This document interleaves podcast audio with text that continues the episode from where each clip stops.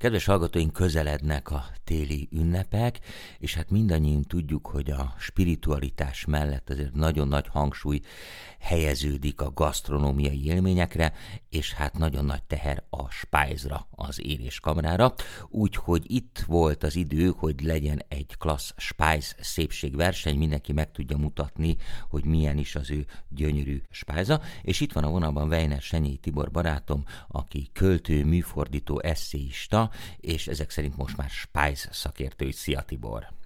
Szervusz András, üdvözlöm a kedves hallgatókat, az túlzásos spájz szakértő vagyok, de kétségtelenül ez a pályázat, ez az én ötletem volt. Na hát akkor mondjuk el először is, hogy mi a teendő, akinek nagyon szép spájza van, és meg szeretné ezt mutatni a világnak, mit tegyen. Hát nagyon egyszerű, néhány fotót, maximum hármat kell készíteni, a saját vagy a családot spájzáról, írni róla néhány sort, maximum ezer karaktert, és elküldeni a spajz szépségverseny ékezetek nélkül, tehát Spáj szépségverseny, kukac, szabadterek.hu e-mail címre december 11-ig.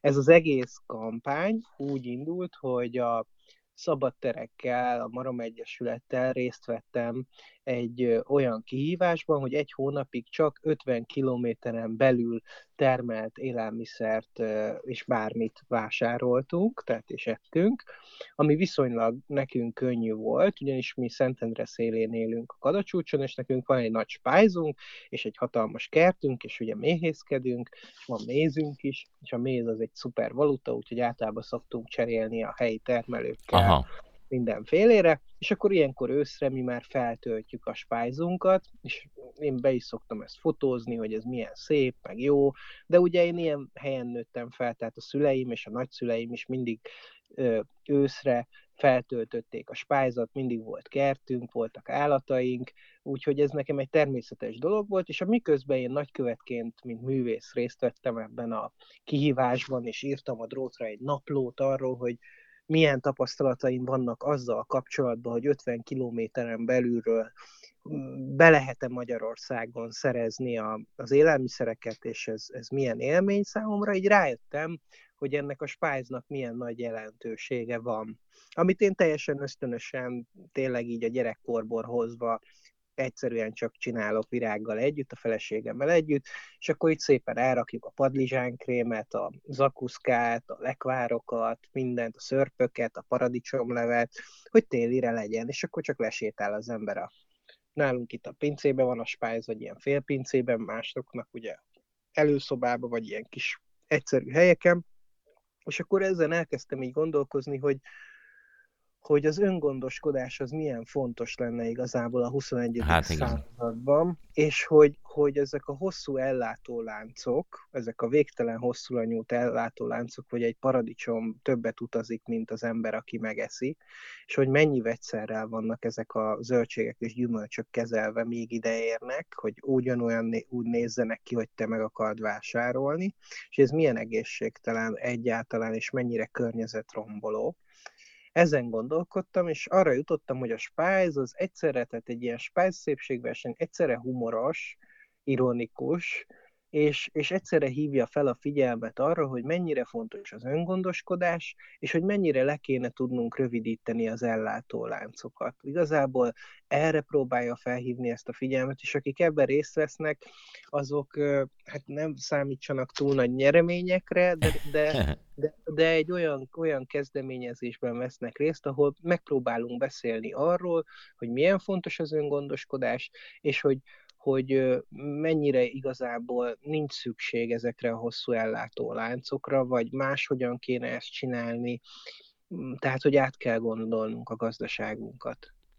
Hát ez biztos. Azt gondolom, hogy erről az 50 kilométeres, hát nem nevezném szabálynak, inkább törekvésnek, tehát erről már mindenki hallott, nyilván ez volna az üdvözítő, és azt is fontos elmondani, hogy azért azok, akik mondjuk kedvelik az ázsiai konyhát, vagy kedvelik a déli gyümölcsöket, azoknak se kell teljesen lemondania ezekről, még akkor sem, hogyha követik ezt az 50 kilométeres szabályt, vagy törekvést, vagy vágyat, mert hogy nagyon sok olyan termelő van, akik meg tudják termelni már ezeket a növényeket. Ugye ehhez azért hozzátartozik, hogy itt van a klímaváltozás is, aminek nem túlságosan örülünk, de az kétségtelen, hogy olyan növények is megteremnek már, láss például a kivi, amik is éghajlatunkon, amelyek korábban nem, de termelnek egyébként olyan fűszernövényeket nagyon sokan háztáiba, amik hát Ázsiában voltak honosak. Te is azért nagy kedvelője vagy az ázsiai kultúrának, meg a konyhának is, nem tudom, hogy, hogy találkoztál-e ilyesmivel, vagy például mi a helyzet olyasmikkel, vagy olyan gyümölcsökkel, mint a citrom. Én tudom, hogy van, ahol megterem, de hát nyilván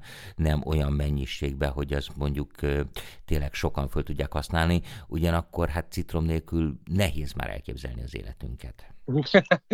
hát jogos a felvetés. Én úgy tudom, hogy van Magyarországon olyan üvegház, ahol citromot termelnek. Igen, igen, igen. Ha úgy tetszik, magyar narancsot. De, de egyébként mi, akik benne voltunk ebbe az 50 kilométeres kihívásba, ezt mi 50 kilométeres diétának neveztük, és, és, és szerintem egyébként nagyon jó diéta. Az, az érdekes tapasztalat az az volt... Hát pláne, hogyha gyalog, gyalog mész el a dolgokért, akkor kétségtelenül, hát, hogy van egy nincs, ilyen jellege. Nekem nincs autóm, én kerékpárral járok, meg tömegközlekedéssel, meg gyalog. És a hegytetőn és laksz és a hegytetőn lakok, ez, ez egyébként megvoltható, de mondjuk nyilván, ha lenne gyerekünk, akkor más lenne a képlet, meg, tehát hogy én nem vagyok ilyen radikális autó ellenes, szerintem túl sok autó van a családokban, tehát ez, ez a véleményem, de, de, de, de én inkább a magam dolgaival igyekszem foglalkozni, és azzal így, hát ez nagyképűen hangzik példát mutatni, de, de hogy megmutatni, hogy lehet élni akár autó nélkül is, nem olyan nagy truváj az, és, és egész sokan éltek hosszú időn keresztül autó nélkül. Ez az autófét is, ez a, főleg a férfiaknál ezt én nagyon látom, hogy ez, ez, ez nagyon megy. Nekem Spice is van, és, és inkább ezt javaslom, hogy e, e felé menjünk, és ezt próbálom ebbe a Spice szépségversenyben megmutatni. Egyébként az 50 kilométeres diétának, nevezzük akkor így, volt egy nagyon érdekes tapasztalata, mégpedig az, hogyha nem mézre cserélgetek, meg nem a barátaimmal, meg az ismerőseimmel cserélgetek, hanem tényleg megveszem pénzért ezeket a helyi termelői kajákat, és virág is, ugye, mert ugye hát ketten vagyunk egy háztartásba, akkor azért ez drága. Tehát, hogy ez egy... Ez, ez az élelmiszer az drága, igen. Így van. Magyarországon igen, egyre drágább. Ma, Magyarországon ma a minőségi, helyben termelt élelmiszer, ki kell, hogy mondjuk, hogy drága, és ezt én óriási problémának tartom, gazdasági problémának is, és kulturális problémának is. Hanvas Bélának van egy olyan nagyon érdekes mondata valahol, már nem is tudom melyik eszékötetébe, hogy, hogy, hogy amikor megdrágítják túlzottan az élelmiszerhez való hozzájutást, a lakhatáshoz való jutást, az öltözékhez való jutást, akkor visszaélnek azzal, hogy az embernek teste van.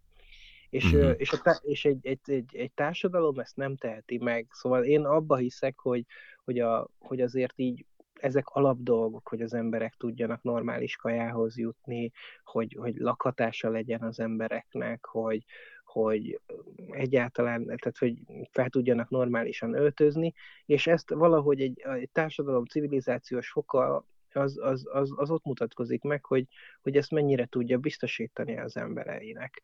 És amikor, mint civil, mint költő, ilyen pályázatokat írok ki, vagy ilyeneket próbálok így kommunikálni az emberek felé, akkor, akkor erről próbálok velük beszélgetni, erről próbálok velük párbeszédbe kerülni, hogy igenis valamit kezdenünk kell ezzel a társadalommal, amiben élünk, és valami felé, valami jobb felé kell tudnunk mozdítani. Hát ez biztos, és akkor egyéb jogokról, mint a tanuláshoz, vagy a gyógyuláshoz való jogainkról ne is beszéljünk. Nagyon klassz ez a kezdeményezés, és hát nagyon kívánom nektek, hogy még többen csatlakozzanak hozzá, majd mindjárt beszélünk az eredményhirdetésről is, de előtte beszélnünk kell egy másik versenyről, egy másik kihívásról, ami a Méhbarát kert címet viseli, és hát már elárultad itt az előbbiekben, hogy te méhészkedsz és mézzel is foglalkozol. Nyilván ez az ötlet is tőled származott, hogy az emberek küldjenek fényképeket a méhbarát kertjükről. De milyen egy méhbarát kert, kérdezem én? Hát igen, igazából mind a két pályázat reményeim szerint majd ilyen ismétlődő pályázatok lesznek, és megkaptuk a Mélybarát kert pályázatunk kiírásánál, hogy ilyen hülyék vagyunk, hogy novemberbe írtuk ki. Igen, Mert, igen, ez némi kérdőjeleket azért de, de, de ebbe is beleírtam, meg a másikba is, hogy lehet korábbi kész, korábban készült fotókkal is pályázni, és már rengeteg pályázat érkezett be pont ebben a mélybarát kertek ügybe. Ugye, ahogy Magyarországon a Magyar Madártani Egyesület gyönyörűen felfutatta a madárbarát kertek, kerteket, és hogy ez egy tök jó kezdeményezés, ugyanúgy igazából én úgy érzem, mivel, hogy foglalkozok is velük, írok is róluk folyamatosan a beporzókról, a méhekről, és, és, és ez egy állandó visszatérő témám, előadásokat tartottam róluk, és most fog majd megjelenni a méhészet művészetek könyvem, ami az apikultúrát próbálja megteremteni magyar nyelven. Ezek, ezek az eszém, ezek az írásaim mind arról szóltak, hogy hogy milyen fontos lenne foglalkoznunk a legkisebbekkel, a beporzókkal, és nem csak a mézelőméhekre gondolok, hanem általában a beporzókkal. Ezért a Magyar Természetvédők Szövetségével egyébként benne is voltam egy ilyen nagy kampányba, amikor rengeteg több, nem is tudom már mennyi, 50 ezer aláírás összejött, hogy az Európai Unióba ö, foglalkozzanak a különböző neonikotinoid vegyszereknek a betiltásával, amiket egyébként most újraengedélyezni akarnak, tehát hogy ez egy ilyen Ó, jó hír. Aha. küzdelem, amik, amik mind megölik a beporzókat, tehát hogy és hogyha meghalnak a méhek, a, ha akkor meghalunk mi is, hát ez egyértelmű. Akkor előbb eltűnnek azok a növények, amiket igen, eszünk például a zöldségeink, a gyümölcseink, és utána pedig éhezés lesz, és aztán eltűnnek az emberek is.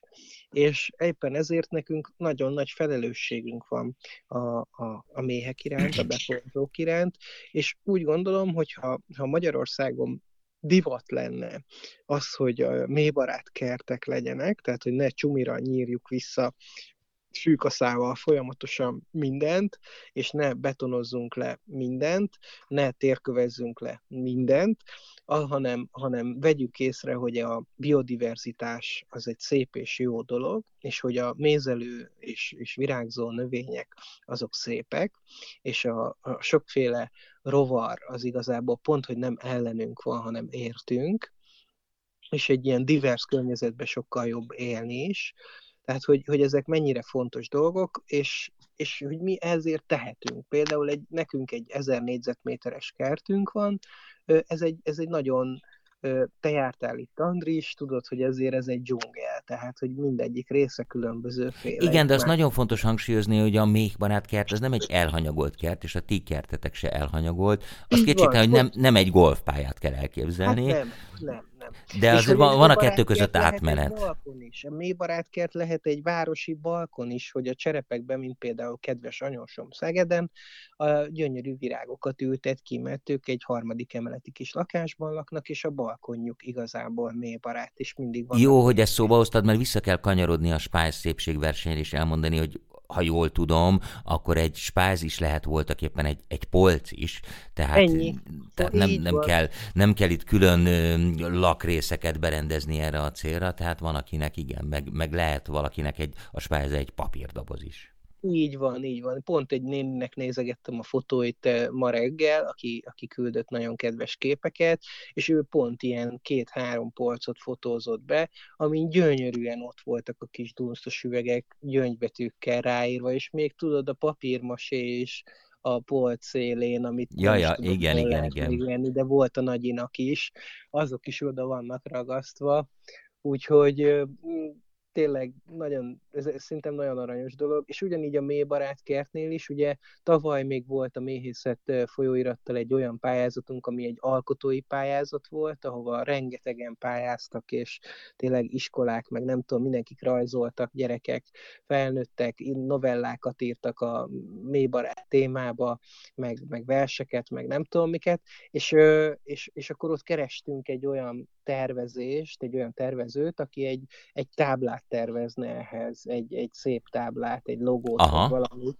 és, és, és, és az egyik rajzoló, egy rajzoló kis nagyon kedves hölgy, a Hraskó Vivien, az ő, ő terve lett a, a végül is a befutó, az első, ami, ami, amit meg fogunk csinálni egy vízálló, időjárásálló matricába, és ezeket szét fogjuk osztani azok között, akik pályáznak, és postaládára, kapura, stb. rá lehet ragasztani, hogy mély barát kert Mm, plusz a legjobbakat saját mézemmel fogom díjazni december 21-én. Na hát akkor mindenképpen érdemes pályázni. Amikor múltkor nálad jártunk, akkor említetted azt a, hát tulajdonképpen egyértelmű tény, de azért ebbe furcsa volt belegondolni, hogy a méhek házi állatok, domestikált állatok, háziasított állatok.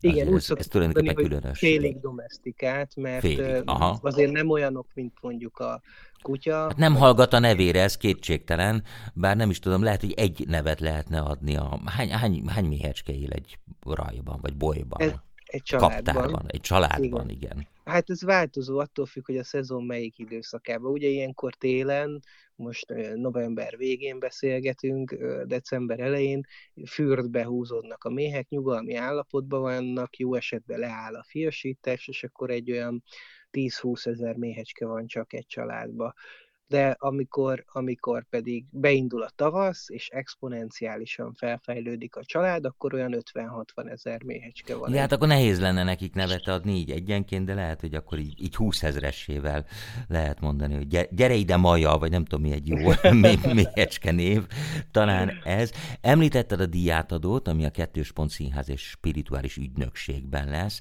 december 21-én, és jól tudom, azért itt lesz egy kis műsor is.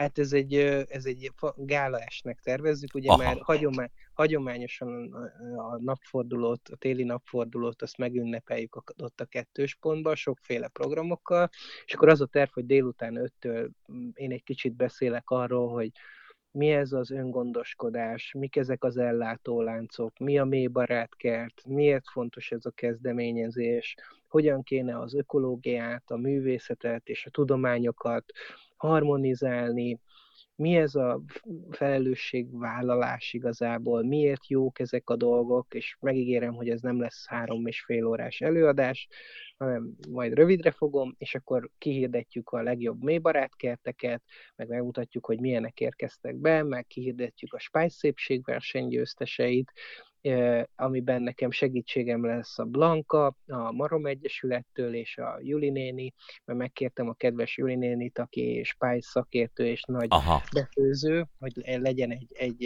egy, egy igazi szakértő közöttünk, és akkor Juli néni lesz a, a zsűrielnök, aztán ez lemegy ez a rendezvény, és akkor utána pedig, ami már egy teljesen más program, aki akar, ott maradhat rajta, az 50. Diogenész előadás lesz, és egy hatalmas buli.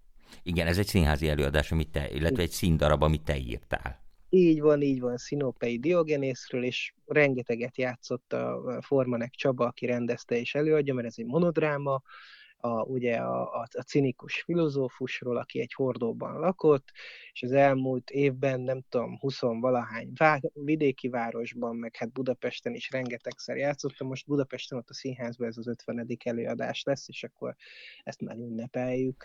Na hát ehhez egyrészt gratulálok, másrészt az egész kezdeményezéshez, mert azt gondolom, hogy példaértékű, sőt, hát remélem is, hogy minden évben erre sor fog kerülni, és egyre többen csatlakoznak majd. Aki ott akar lenni az első lépéseknél, az első gálán, az első díjátadón, az akkor menjen el december 21-én a Kettős Pont Színház és Spirituális Ügynökségben, ami ott van a Rádai utcában. Rádai utca mennyi is? 39, és nagyon jó, hogy mondtad ezt, hogy ezek a kezdeti lépések, mert én is úgy érzem. Tehát, hogy azért ebben nagyon sokat kell még fejlődnünk, hogy ez jó legyen, meg országos kezdeményezésé tudjon válni, különösen ami a mélybarát kerteket illeti. Mm, a, a Spájz szépségversenyben csak reménykedek, hogy egyszer majd magukénak érzik a magyarok ezt a szent ügyet, de, de tényleg még ebbe fejlődnünk kell, és, és ez a kezdet. Na jó, hát akkor így legyen. Akit pedig bővebben érdekel, ez a Facebookon keresse a szabadtereket, illetve a Marom Egyesületet, mert ott talál még bővebb információt. Tibor, én nagyon szépen köszönöm, hogy itt voltál. Weiner Senyei Tiborral beszélgettem. Spájz szépségversenyről és még barát kertekről, és akkor hamarosan beszélgetünk majd a Méhészet Művészete című könyvedről is, ami mikor jelenik meg? Februárban. Februárban. Tibor, köszönöm Február szépen. 24-én lesz. Február a 24-én. A kettős pont. Jól van. Nagyon szépen köszönöm, hogy itt voltál. Köszönöm, Andris. Szervusz, szia!